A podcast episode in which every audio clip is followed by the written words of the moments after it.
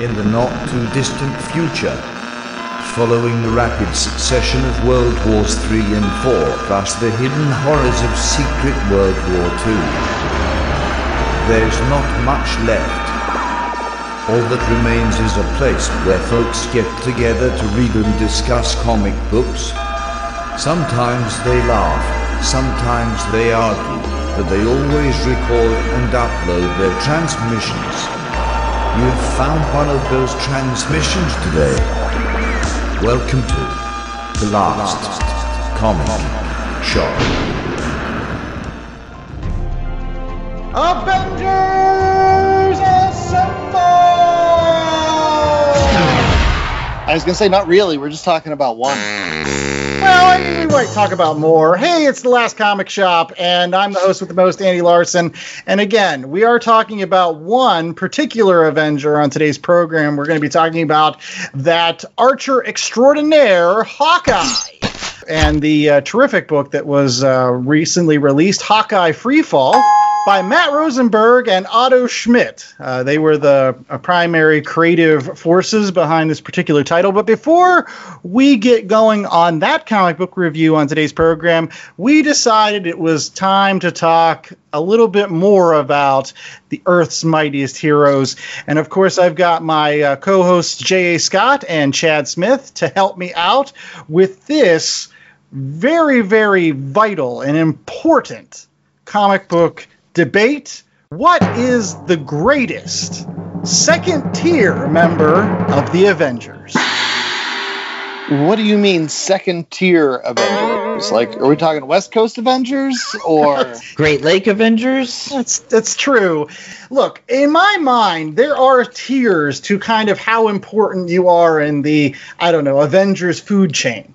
Like, I would consider a second tier member probably somebody below at least the big three. Now, somebody somebody can kind of say, no, no, no, it's probably more like the, the the starting five or whatever. But at least I can say that the big three, Captain America, Thor, and Iron Man, they they're they're the core of that team. So they for even me though are the. th- they're not always there? It doesn't matter. They're the big three. They're the big Even though that Captain America wasn't existent when it started, so you're just you're just getting getting rid of Wasp and and uh, And Ant Man's contr contributions Well, to that's the what I said. I mean, I guess you could say that it was like the starting five. Fine. You yeah, know but what? Hank Pym is a dick. We can't leave him on the list. Look, all right. How about this? For the purposes of today's discussion, we're going to say that the top tier Avengers basically are the Avengers from the original roster. So that's basically Captain America, Iron Man, Thor, Hulk, uh, Hank Pym, and Wasp. So those six. They primarily make up your starting six Avengers. Not from the movies, but from the comic books. They're the original six. So it's anybody below that. People like U.S. Agent or, I don't know, Hercules, maybe? I, I don't know. We, we can debate that. Hercules.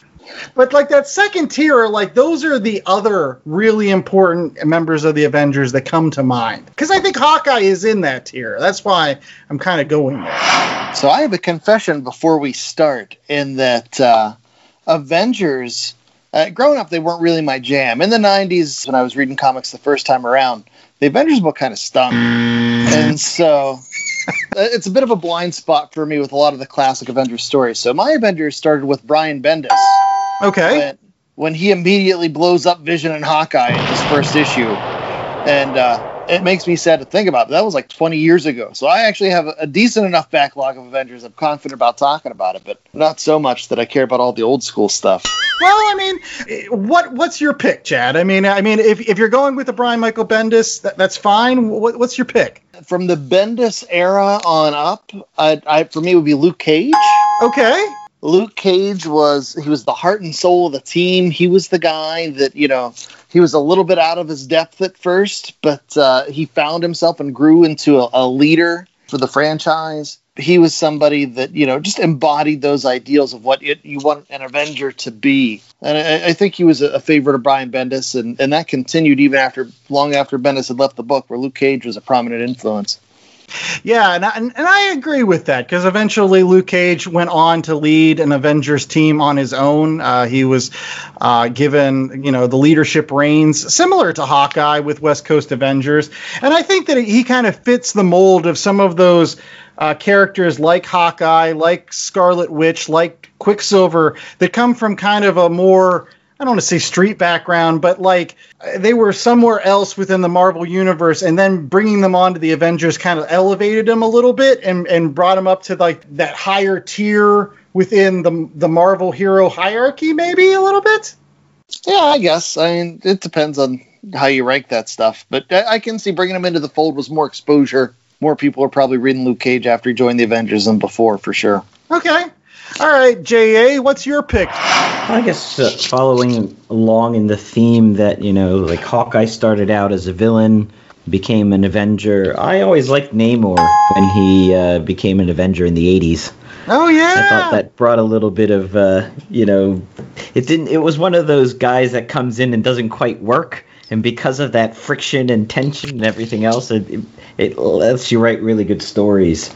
So, and and I like Namor as a character. I always felt that he was done a disservice sometimes in Marvel. They they used him to great effect early on in this, you know, in this Stan Lee, Jack Kirby era, and then kind of for a couple of decades just was a second tier character that Marvel didn't touch, and we're still waiting for the MCU to bring him out. So I'm hoping at some point we get to see a Namor in film because he's one of my favorites. And yeah, okay, you can say he's an Aquaman uh, analog, but Aquaman's no mutant. Thank you very much. Yeah, Namor's complicated because well, one for the movie stuff. It, I think are his rights still tied up somewhere, or has that been sorted out? Yeah, I I don't know. I, I thought that they uh, were tied up because of a movie that they were going to make in the '90s or something. I I, I could be wrong on that. But I just want to see the CGI ankle wings. Is he popping up in the X books? I, I've fallen off my uh, Hickman run, but for a long time recently, Namor was heavily invested in all the mutant stuff? That's a good question. I haven't seen him in. Now I'm just in the middle of Dawn of X, so I'm a little bit far behind. I'm, I'm you know, not exactly perfectly current on that, but I don't think he's come into Krakoa. He was sort of like Victor Von Doom. He was like, "Yeah, I'm not going there. I've got my thing here. Thank you." yeah. No, he's such a complicated character, and he has his fingers in like you mentioned his history with the Avengers, his history with the Fantastic Four, his history with the X Men. Namor's all over, and he's always a dick. Yeah, yeah that's yes. true. And that's, I think, the reason why uh, I've never been a huge fan of Namor, just simply because I, I I'm kind of like the writers to that point where it's like I don't know what to do with him. Is he a good guy? Is he a bad guy? Is he is his own thing? Is he an anti-hero? Is he a straight on like megalomaniac? You know, he drowned New York at one point. Like, yeah, but he was an invader. He yes, he was an invader. Yes, he was a member of the Avengers. Yes, he was a member of the Defenders with uh, Hulk, Doctor Strange, and and Valkyrie and all those folks. Don't forget, he's a sexy man in tiny pants. It's true. But at the same time, he was also one of the primary characters in supervillain team up in the in the 70s. They teamed him with Doctor Doom every single month. So it's like for me, it's like, is he a good guy? Is he a bad guy? Is he his own thing? Like, is he a hobo? Is he is he own his own company? like it's weird. Like he's all over the map, and it's like I feel like they never know what to do with Namor. And so I, I agree that he's kind of cool, and it would be neat to see him in a movie. But I I don't know. I, for favorite Avengers, nah, I, I, I just don't know. Mine, uh. of course, is his Vision and Scarlet Witch. But if I was going to go outside of those two, I, I think that uh, one of my favorite uh, Avengers of all time uh, ha- has to be Safari Jacket Wonder Man. Safari Jacket Wonder Man. Wonder Man is cool, but I was going to go with his running buddy from the 1970s. I always liked the Beast. I always liked the Beast on the Avengers. Because unlike when the Beast was on, you know, the X-Men, I felt like when the Beast's on the X-Men, he has to be like I don't know, the brains of the operation. He's like in a position of kind of authority or whatever. But when he gets to be on the Avengers, he kind of gets to slack off a little bit and just be a jokester and just be himself a little bit. And he gets to, you know, have this awesome, you know, hey, let's go out on the town, Wonder Man. Let's go pick up some babes and let, let me let me spike my hair and we'll go out. You know, it's just nice he doesn't have all that seriousness. And so if you've ever never read any of those 70s issues with the Avengers where you get to see the Beast, Wonder Man, it's kind of like Booster Gold and, and Blue Beetle at that point. It was like their version of, of that in the Marvel universe. And so it works for me. I have a question. Hawkeye versus Tony Stark. Who slept with more Avengers? Oh, wow. Uh, I'd probably say Hawkeye, honestly, because I don't think Tony, unless it's happening off panel, because Tony doesn't actually sleep with a lot of the Avengers. He's Like, had relationships with She-Hulk, with Tigra. maybe again, maybe I missed those issues, but I always thought they were like tongue in cheek, ha ha ha, this is happening. Again, maybe off panel. Um, but who hasn't She Hulk slept with? God, she slept with every. She slept with Juggernaut, I think. Uh, yeah, she did, but we shouldn't be She-Hulk shaming. I don't think. I love She Hulk. I did a whole show on She Hulk. I'm not She Hulk shaming. Let her, if that's what she would like to do, mix it up with the Hercules. Go, go right in. there you go. Yeah, it's definitely a blind spot for me. I have to check that out. Yeah, absolutely. Well, uh, hopefully, one thing that's not going to be a blind spot after this week's episode is Hawkeye, because we're going to talk a lot about the Avengers' uh, Fantastic Archer. So stay tuned for more Last Comic Shop. Right after these messages, we'll be getting into Hawkeye Free Fall. Was the three-legged dog of comics. It was bad. These two gentlemen met in jail, and then when they got out, they started publishing. It should have been mobsters instead of doing what they do in comics. Management there was questionable at times. Some of it has to do with people who go to jail. We are sinners, we have corrupted the youth. Stuff that should never have been sold to kids. And then there was Charlton. I couldn't quite tell what they were doing. Charlton was just a hodgepodge of weird titles. What is this? Who am I dealing with? John threw nickels around like they were manhole covers. CATAP. They were cheap. Hell yes, they're cheap. They were a special kind of special, is what they were. Critic was horrible. You could smell them beginning to decay even as they were rolling off the press. At one point, they actually did have to move the comics operation into a bowling alley. It's something out of a sitcom. We want to publish comic books in the worst way, and they did. It's been called the street fighting cousin of Marvel and DC. Maybe you've heard of them, probably not. But you do know the industry legends that called it home. This is Charlton Comics. Follow at charltonmovie.com. Oh, it's gonna suck. All right, we've got a bullseye for this week's show on the Last Comic Shop. We hope it's a bullseye for everybody else. I was gonna say Hold he shows up in issue five and six, right? We- That's we true. Definitely got a bullseye. That's true. Yeah. Uh, but we're talking about Hawkeye, somebody that always hits bullseyes. And um, of course, on today's program, we're going to be reviewing the terrific comic book six part miniseries, uh, Hawkeye Freefall, which uh, is actually fairly recent. Um, so if you if you enjoy today's program and you haven't uh, read this book yet, you can go out to your comic book shops now and still pick it up. I believe, yeah. Uh, I would actually implore you to do so. You see, this is one of those books that came out, uh, and it started before the pandemic, right? And so issues one through four of this six issue mini, and originally was solicited as an ongoing series. I thought it was an ongoing series. But anyway, after issue four, that whole pandemic hit and the world went to whatever it did. And uh, we almost didn't get the ending. Marvel had canceled the book. And so they decided they were going to release issues five and six as digital only. And as somebody that, you know, I still go to the comic shops on a weekly basis and buy physical books. Uh, I won't lie, I use the digital copies and I love the digital things and being able to carry around a hundred or so books on my iPad. But, uh, you know, I was kind of disappointed the, vi- the physical book wasn't going to be there. Fortunately, there was enough of an outcry that Marvel actually, even though it was later after they had already done the digital thing, they actually released the physical copies for five and six Okay. um, which was good. But also, uh, and we'll get to this later, uh, as there's going to be spoilers here in the show. I really want there to be another series after this. I think it's criminal for them to leave the series where they did. Like I need to see. Oh, well goes. said. criminal. Well said. but Yes. no, I, I do remember uh, the you know we were talking originally when this series was was coming out, and then the COVID hit, and uh, Chad was like, I don't know if I'm going to get five and six, and I don't know if they're, they're telling me it's just going to be digital only, and I'm like, well, at least you're still going to be able to read the story, Chad. He's like, no, it doesn't matter that I I need to have the I need to have them all like an issue form. That's the way I'm collecting them. That's where I have to put them in my collection that way. You put them in the little baggie and you keep them there. You want to read the story, you go to the baggie. It's all there. They don't That's right. release the last part. It's not all there. Exactly. No, I don't like this multi-format thing. No, this doesn't work for. So I am glad that they they decided to have ultimately released this all in in physical form for for folks. So go out there and get it. Um, but if you're wondering who did Hawkeye Freefall, JA, uh, who again, I, I think we talked about the writer and artist before, but again, let's repeat it. Yeah, okay, so we've got Hawkeye Freefall, as you said, six issue miniseries written by Matthew Rosenberg with art by Otto Schmidt, letterer by VC's Joe Sabino, cover art by Kim Jacinto and Tamra Bonvillain. Well, very good.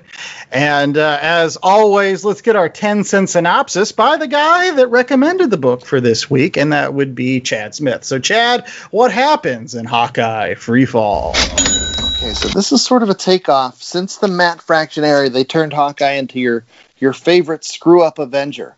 But we all know when you have screw up friends in real life, rarely do they keep going and doing heroic things.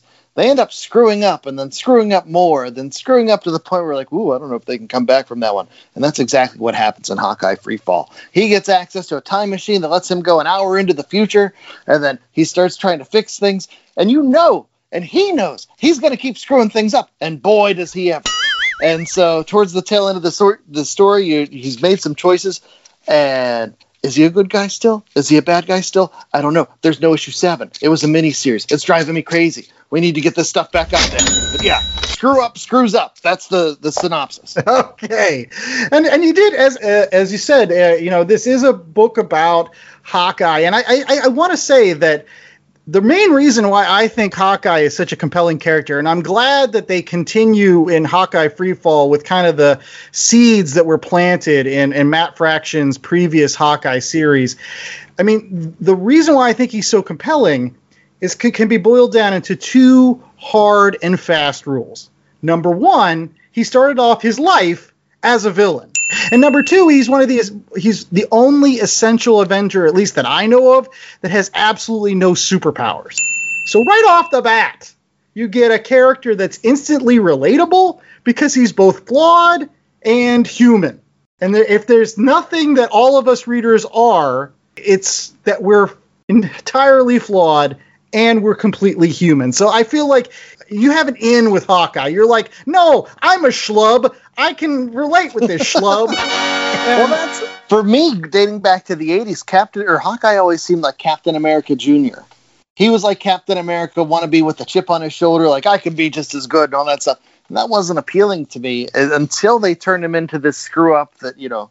After uh, Wanda killed him, and then he came back, and then he didn't have his identity for a while, and he was he borrowed the Ronin identity from Echo, and like they did all this weird stuff to the character. But eventually, once they established that you know he's this guy, sure he can make any shot uh, with a bow and arrow that he wants, but like how much of a skill is that in real life? and so with the rest of his life in shambles, his social skills and all that stuff, like that's when he became an appealing character, at least in my eyes. Well, I know, and I agree. I mean, I, I won't lie. As, as somebody that's read a lot of Bronze Age, Silver Age Avengers, I this whole notion of a Hawkeye that does morally questionable things like that that has roots. Like uh, I, I, I think about Avengers a- Annual 16. Find it in a dollar bin. It's a great story. It's called The Day Death Died. I mean, that in itself is a great title for any comic book. But basically, he and Captain America survive the death of all the other Avengers at the hands of the Grandmaster. You know, the Grandmaster who likes to play chess with all these folks, one of the elders of the universe. So him and Captain America are the only ones that are still alive. And basically, Grandmaster says, I'll bring back all the Avengers if you can beat me in one game. And so he basically cheats like a hustler at three card Monty to defeat the Grandmaster. You know, like the old shell game. Like he's like, oh, there was the card. Sorry, Grandmaster, you you failed.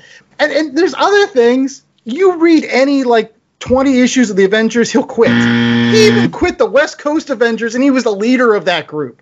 And it's like that. He's incredibly selfish with the women in his life. Like he's treated Mockingbird and Spider Woman, just to name a few, like cheats on them. He dumps them.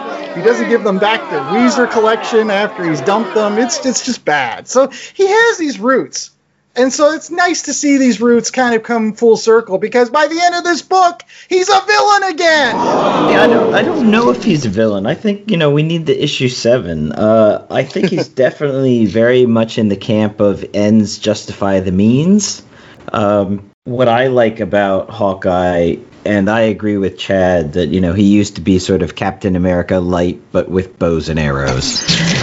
Is he's much more complicated now, much broader character. I like that they've brought in flaws and, and addressed things that you don't see in a, a comic book character that much. I mean, he has a natural disability. He can't hear very well. He has to wear hearing aids. I think they did a whole run for a while where they used American Sign Language as part of the comic book a while back. Uh, yeah, with this, the Frank Sinatra run, that was great. Yeah, yeah. In this series, they don't mention it that much, but they always uh, they always draw him with an outside the ear hearing aid.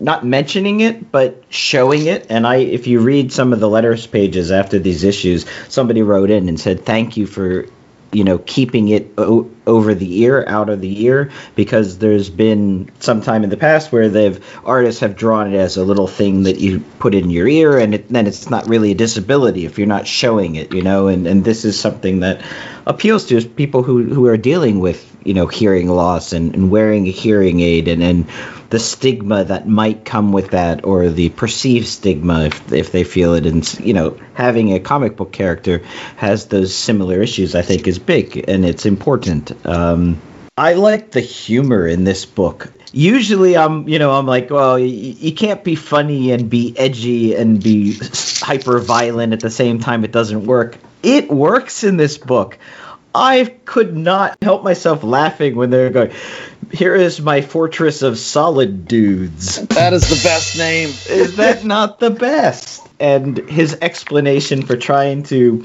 to jump in time so that he's both Ronin and Hawkeye, so people won't know that he's Ronin because it's a different guy, and then bringing back robot Hawkeye. oh, the spiral, and that's the thing too. And I, I don't want to step on your toes, but uh, just when you start the, the opening of the issue, and his his big bad that he's going up against is the Hood, and the Hood is basically you know he's a, a, a, newer, lesser version of the Kingpin, but he has the system wrapped around his finger. And Hawkeye, like we said, he's he's trying to go up against this guy, but he's approaching it like a screw up would, where he he chases bad money after even more bad money, and like has a bad idea, and he doubles down on that and brings in another bad idea. So it's not just the time traveling, oh, so I can be Ronin and Hawkeye at the same time and nobody's going to know. It's also bringing in the life model decoy from S.H.I.E.L.D.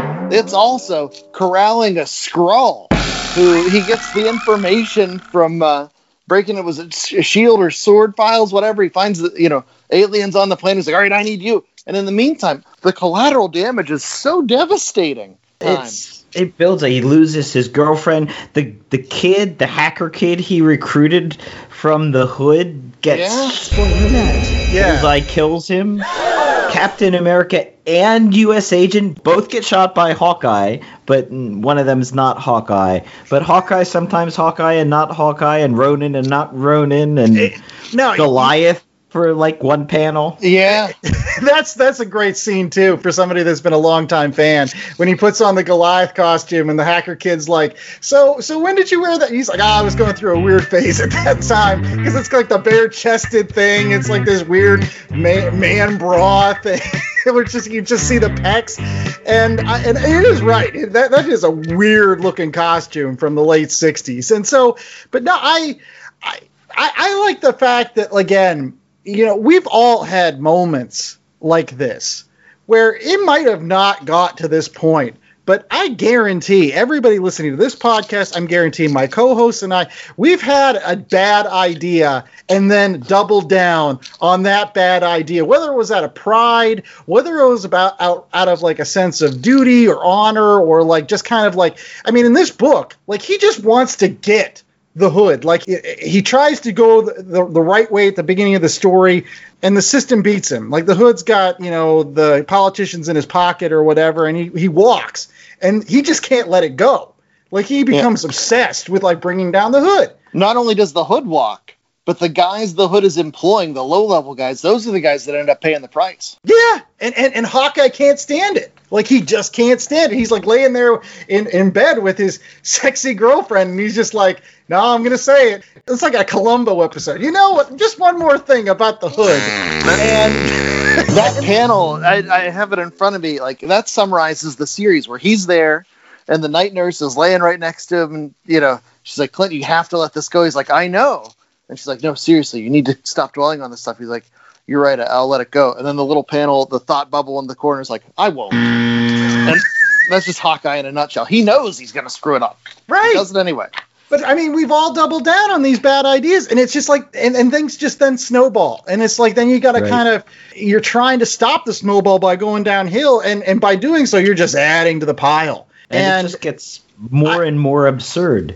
It's like, no, that's not me. That's somebody else in Ronin's costume, which is my costume, fighting like me, moving like me, but not me, because I'm me. the best part is when he says he's on a, a, secret mission for Captain America. He tells Spider Man that at one point, and then Captain America comes, and that's like one of those moments. Like Captain America even shows up and's like, I'm going to give you one chance, Clint. Just tell me what's going on, and, and I'll see what I can do to fix this. Because you know that Captain America, honestly, probably has it within his power to put the brakes on at that point and probably fix things. Like Captain America will figure it out. He'll be like, "Yeah, yeah, yeah. All right, I can. I'll do this. I'm your buddy. I'm coming to your rescue. I'm like your older brother. I'll, I'll make this right." And Hawkeye still looks him in the face and goes, I'm not doing anything, Cap. And it's just like, you want to strangle him at that point. You want to like, ah! But, yeah. but you want to see how that goes. You want to see how that ends because it's going to end badly. Right. Well, my favorite part is is the constant humiliation in this series, including whenever he goes up against the living bomb and they're like, "You sent the worst Avenger against me," and he's like, "I'm not the worst Avenger." Meanwhile, here's Luke Cage. he's getting yeah, shot Luke by Cage is Shut, can you come down? It's kind of emasculating. I'm hiding here behind a car so I don't get shot, and you're just standing there in the hail of bullets having a conversation with yeah. me. And Luke is like, You're screwing up. Meanwhile, he's getting pelted by all these bullets. No, it was just great. Right, and I, I, think again that's why it counterbalances. It, back to my original comments about the fact that like he started again his his life as a villain, and he has absolutely no superpower. So he's flawed, and he's also human we have all been in those moments where again we have tried to do the right thing. We have tried to put things behind us. Like we've tried you know you know we knew that this was something we shouldn't be obsessed about. We should be like we just let it go. Just let it go. It doesn't matter anymore. Like we've had friends ah just forget about that. Forget about that jerk that you know spit in your soup you know or whatever. Just let it go. And but you're like no no no. I'm gonna get that guy. I'm gonna get him I'm gonna and, and it becomes it becomes an obsession. And that's what happens here. Like this and, and it's the worst kind because this hood guy, he's nuts. And that's the best part about this. All these characters that show up, like uh, Falcon and Bucky show up at one point together. And then you got Mockingbird that shows up. Daredevil shows up after the Hood decides that because Ronin's stealing from him, kills like an entire uh, warehouse full of MAGA MAGA people, uh, Maggia, or Maggia. Maggia gangsters. And and and and Daredevil's like, you know, we have an ecosystem, and like the Hood's just you know, he's doing a lot of crazy stuff because of this Ronin guy. So, like, we don't want the hood, we want Ronin because that's really the cause of all this problem. It, it, again, it, it's it's something that we can all kind of relate to because we've all been in that situation where, like, I'm not letting this go. I'm not letting this go when you know that you just let it go and, and, and you'll probably feel much better. It's so human and he's so he's so flawed and he's, he's so, so bad at it. Exactly. But he's he it's like counterbalanced by moments where he's like badass Like he sincerely he puts on the Ronin mask and like no like villain can stand up to him. Like, you know, throwing swords at like gas tanks and blowing things up and surviving fights against Spider-Man, which he has no business, you know, surviving. He has skills. He, there is a reason why he was the leader of the the West Coast Avengers. Like this guy is incredibly competent. Like he talks about it in one of the books that, oh, you know, I've got to beat four of the best hand-to-hand fighters in the world. Guess what? He does hang with them, which means he's probably number one. But it doesn't matter. Tri- tripping over his own feet. Like like when he he needed to raise money, so he went into that fighting ring and bet on himself, and then it pays off. He's like, "Where's the rest of my money?" He's like, "Oh well, the hood bet on you too, so you had to split all your profits with him." Yeah, just as soon as he thinks he's getting him, it's like, no, he just made the hood money. right. I mean, you're focused on one street level villain. Even the superheroes who show up are mostly street level. It felt like this could have been a net one of those Netflix MCU spin-off shows. You know, it had that mix of grittiness and humor that I thought the Netflix shows really captured. They were a little bit darker than the mainline MCU movies, and this is a little bit darker than your normal hero book that you're reading, your normal comic. You know, it, it it's got some pretty graphic violence in it, but to counterbalance that, you've got all this humor and really witty writing. Right. No, I, I totally agree. Where the humor is there, but also the consequences are there of all the, the choices that he makes. And, you know, we talked about the what's left in the wake. Uh, the other thing we didn't mention, too, is Bullseye. They bring in Bullseye here at the end. And I, I have to kind of applaud them for making Bullseye the Venom Hawkeye. You know, he's the equal opposite. He has the equal but opposite power set. He was even the the Dark Hawkeye during the Dark Avengers days. Right. And so it's always neat to see them like here's Clint. Even though he's doing all these dumb things, he's trying to do his best and he has altruistic goals, you know, if not uh, the the ways he's trying to accomplish them. Whereas Bullseye is the exact opposite, where he, there's no altruism there. He is just a stone cold killer who's doing bad stuff to anybody and everything in his path. And it's, you know, characters need that contrast. Look at all the MCU movies. It's always, you know, oh, it's Tony Stark and Obadiah Stane, or oh, it's Spider Man and Venom. It's, you know, Yellow Jacket and Ant Man.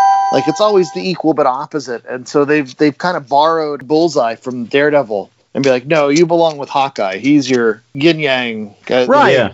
Right. And, And, and but he's more complex here. I always felt, you know, those guys you mentioned in the MCU movies, they're almost too cookie cutter bad, right?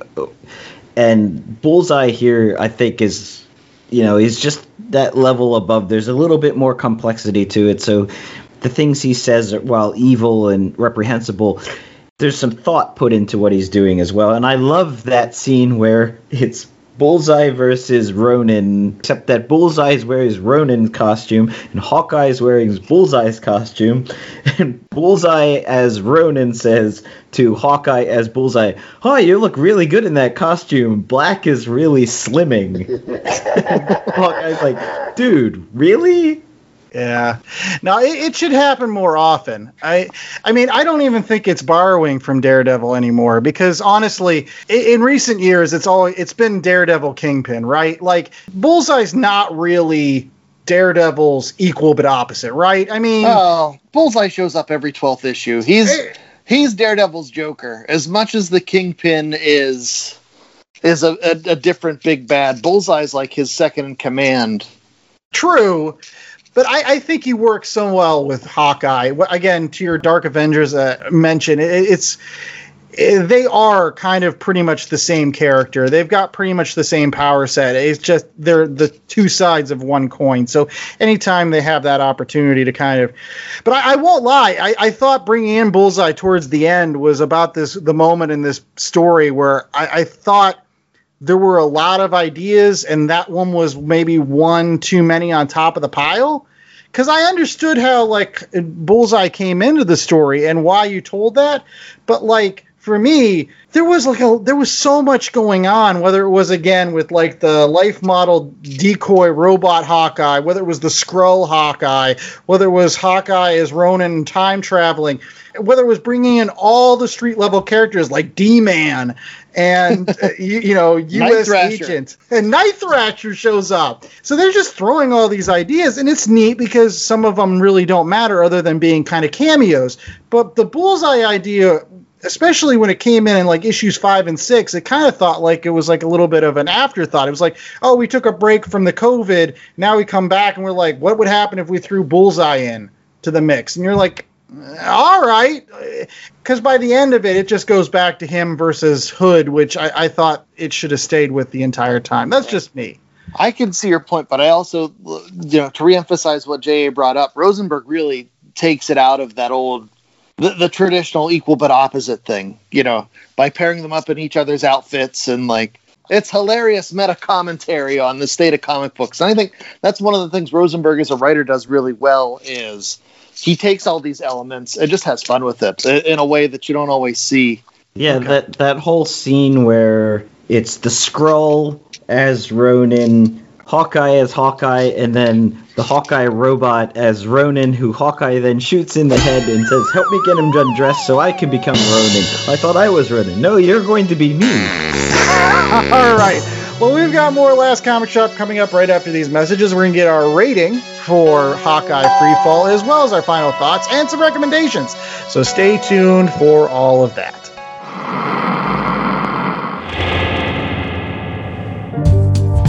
Welcome to Victims and Villains. This is the channel where we talk nerd, we talk hope, and we speak nothing else. I'm your host, Captain Nostalgia, and I'm so glad that you are here to join us.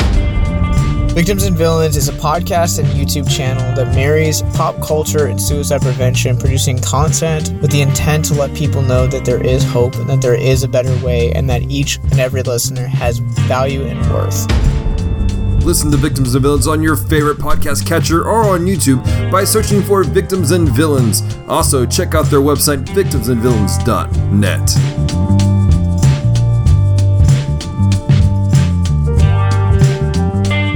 All right, we're back with more of the last comic shop, and it is now time for our ratings, where we tell Matt Rosenberg and Otto Schmidt what we really thought of their book in number form. That's right. It's the best form available.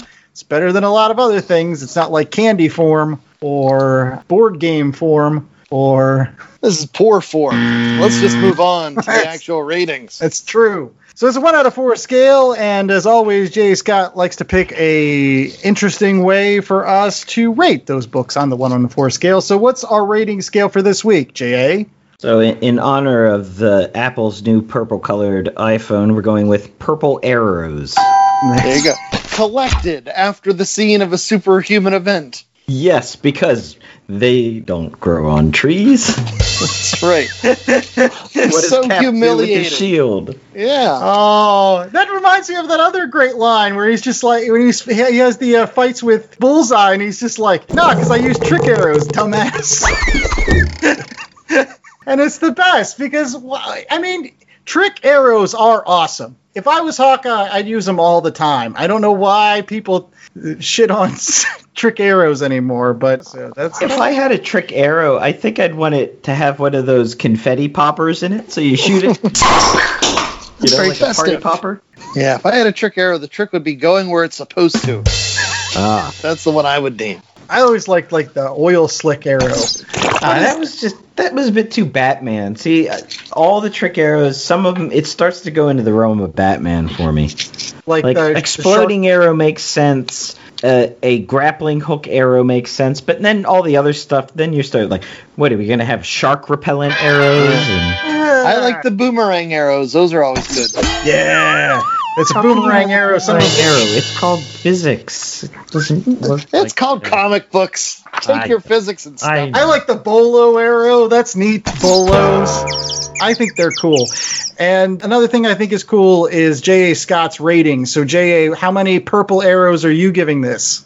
I'm giving it four. This is just a straight bullseye. No pun intended. Probably. the combination of shock horror and violence and humor and having the whole setup and then just watching it free I mean it's aptly named freefall watching clint just descend all these ideas and machinations he have just absolutely go tits crazy. It's just awesome. All right chad what's your rating? One thing we haven't talked about was the otto schmidt art and i thought like this was a revelation for me. He was an artist that he runs the gamut where he does those action scenes so well, but also uh, the the humiliation of Clint. You could really see the emotion and like as great as Matthew Rosenberg's story is and how he sets up all the pieces and you watch the spiral downward.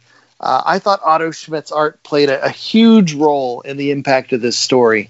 You know, he could run the gamut from the action to the emotion to the humiliating to the hilarious. And so it doesn't happen without Otto Schmidt. Uh, my one big qualm is these Sons of Guns didn't continue this series yet, and you can't leave this series at the end. Or is it Fancy Dan who's like, when Hawkeye's walking away, he's like, ah, just let him go. He's one of us now. You can't leave it like that. You got to pick this up somehow. And so my rating uh, it would be a four if they don't continue this with another series. I'm dropping it all the way down to a two because they've just been playing with my emotions. If somebody else comes out with a Hawkeye series and it's not screw up Hawkeye cleaning up his mess. Oh, I'm gonna be so mad. And you're breaking your arrows. That's right. Just snapping them over the knee and throwing them out in the trash. Right well, I'm going to give it a little, little bit of lower rating just simply because of what I mentioned about Bullseye. Uh, I'm going to give it a 3.75 Purple Arrows, and again, it's because I, I, I thought although it was super cool that Balls, Bullseye came in, it was just one idea too many on top of a of, of a pile, and it just kind of tipped that balance over into something else. And I was just like, uh, did you just want to tell a Bullseye Hawkeye story for an issue? Okay, that's fine, but Ah, I would have rather you just focused on the unrelenting feud with the Hood. Like that was just gold for like four issues. And, and and to Chad's point, honestly, this book is like Otto Schmidt smorgasbord of street level characters. Who else do you want to see Otto Schmidt draw?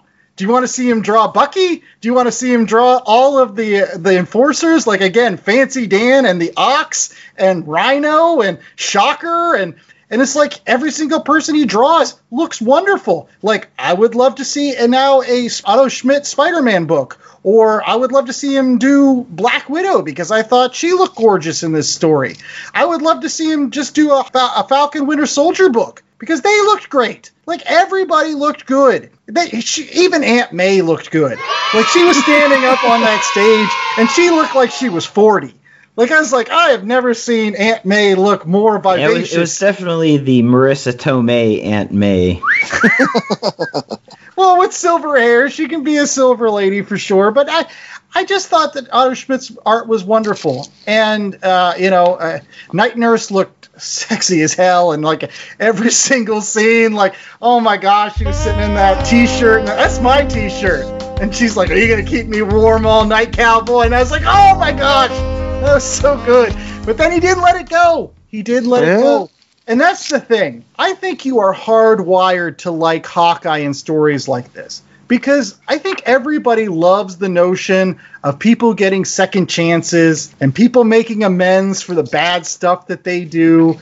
Like we love Han Solo and because he makes that face turn at the last second and saves the day. Like that's what you're waiting for in this book. You're waiting for the moment where Hawkeye says, "Nope, everything's going to turn around." And ta-da! Here I am. Because that's what we hope happens in our own lives. Like we're hoping that someday, when all of those bad decisions that we make, it ends up going right in the end, and we're like, "Yep, we came out on top, smelling like roses." When in, in fact we look like a pile of shit to most other people outside. But and, and so I just think it's human, and I think that you know they tap into this into the story, and that's why it's three point seven five. But they shouldn't have put Bullseye in. I liked it, but they shouldn't have put him in. Do you think Hawkeye's broken at the end though? Because he hasn't had his face turned yet. to, to go to Otto Schmidt's art, by the end, he is just a battered, battered man in his original purple Hawkeye costume as well. You know, he starts out with the sort of the modern, cool looking Hawkeye costume, and by the end of the six issue run, he's back in the classic Silver Age purple tights. Right. Well, I, I won't lie that even though I like Hawkeye being a good guy, I would not mind seeing a full on series where, yeah, Hawkeye's a bad guy now. Like, not his choice, but now he's a part of that life. And he's trying to make amends. He's trying to maybe dig himself out, but no other superheroes respect him anymore. Nobody trusts him anymore. So it could be interesting to see how, like, sometimes that's what happens that's how people make that villain turn. They it's just a series of bad choices and then all of a sudden now that's the life that they have to lead. And maybe they had a good heart to start with, but unfortunately those bad choices led to them a place where they don't have any other alternatives. I don't want to see them dig out of this. You know, one day they said, "Oh, Captain America comes in and makes everything better." No, I'd, I'd rather see him be a member of the superior foes of Spider-Man. To be honest. Oh, hanging out at the bar with no name, with waiting for trivia night like the rest of the guys. That's right. I, I, I don't know if I want him to be a villain, but I like the idea that he's not like you know up and up on a hero, sort of like a bumbling Punisher type. So he's not trying to kill people, but people end up dying because he's he's messed up. That that to me is much more interesting because you know, living in the gray where not everything is just black and white. Not everything is superhero or villain. There's there is a middle area and it can be occupied by more than one character besides the Punisher. Especially somebody that's actually likable. Right. And one thing that's always likable on our show is recommendations, where we give you other comic books that you should go and check out at your local comic book shop, in addition to picking up Hawkeye Freefall. And as always on this show, we like to give you a current book, a similar book, and a book out of left field. So this week, uh, our current book comes from the wonderful Chad Smith. So, Chad, give us something else that people can pick up that came out fairly recently. Okay, yeah, this is mostly recently. So, coming out of Secret Empire, and I want to say this was around 2017, we had Tales of Suspense rebooted featuring Hawkeye and the Winter Soldier. And the whole story is about them tracing down uh, clones of the Black Widow out there. And you sort of have that dynamic from the recent TV show Falcon and Winter Soldier, only this time you have Hawkeye in the buddy role and it's one of those things where the Winter Soldier is just that much more serious and that much more heavy-handed than Clint is. But it's it's fun to watch them go through all these things, and you know Clint is still that same screw-up character, and it's another Matthew Rosenberg story that ended way too soon. Uh, they ended up getting five issues that were collected in a trade before they moved on to the next thing. But uh, Tales of Suspense featuring Hawkeye and the Winter Soldier, still something I recommend. It's still lots of fun and available at your local comic shops as we speak. Yeah, it's got some good art. Who who does the art in that? Oh, uh, Travel Foreman does oh. beautiful art in this. I got to agree with that. Uh, my book is is similar in some ways in, in, just the fact that it has Hawkeye in it. And uh, for those folks that maybe don't like Hawkeye as a screw up, maybe you are a bigger fan of Hawkeye as a stalwart member of the Avengers. Maybe you want to read when he was a leader of the Avengers. Then you can go and pick up Avengers West Coast Family Ties.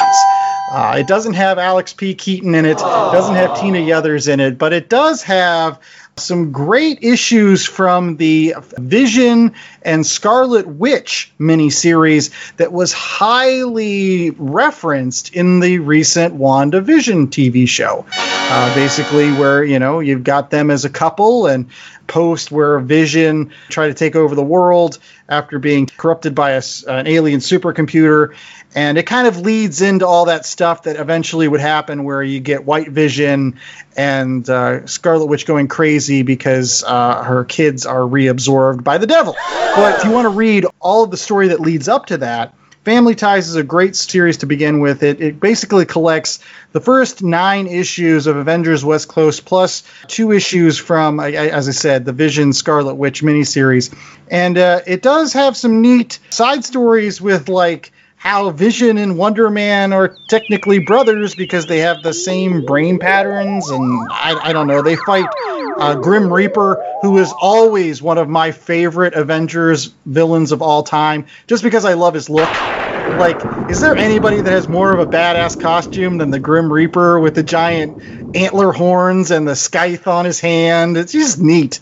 Uh, but yeah, you can pick it up in a hardbound collection. Uh, and again, it's called Family Ties. It's written primarily by Steve Englehart uh, with art by uh, Al Milgrom.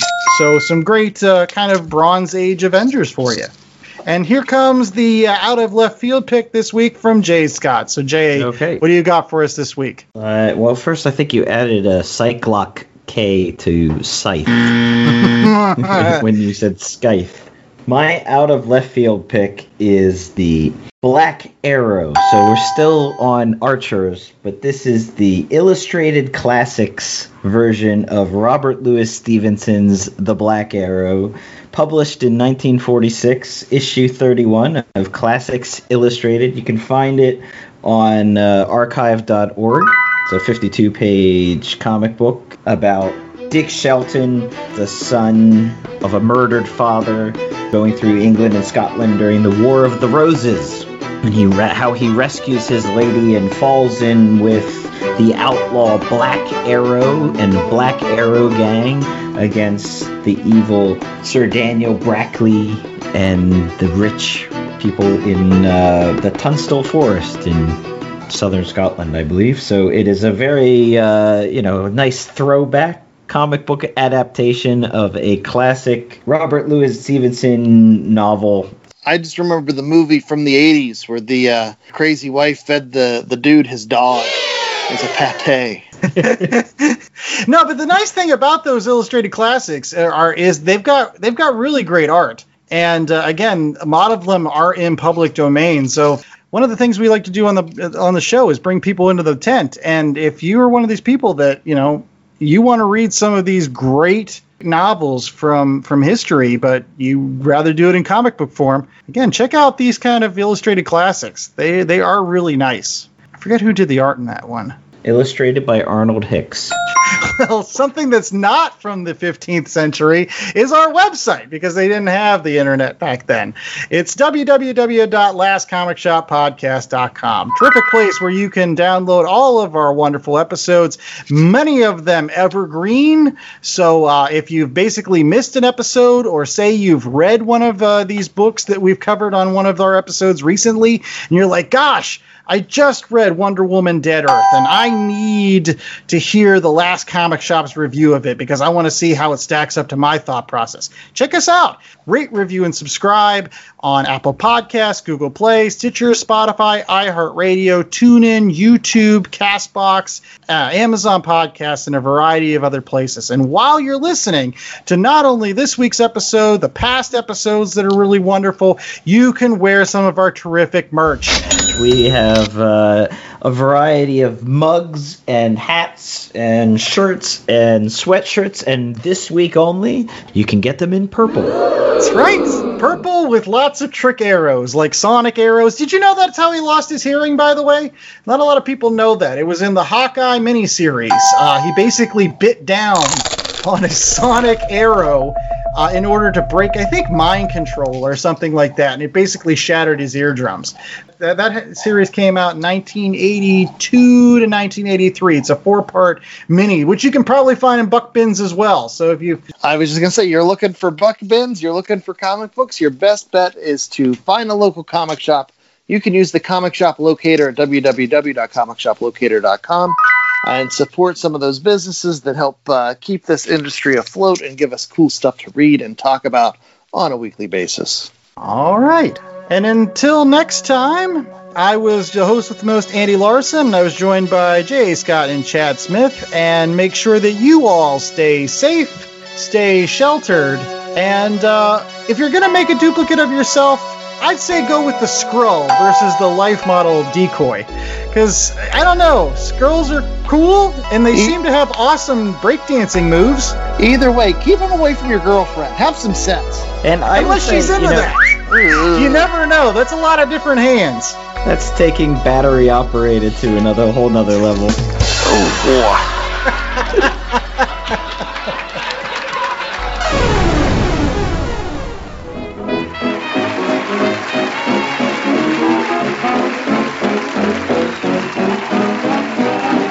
The Last Comic Shop was a 2021 Black Angus production.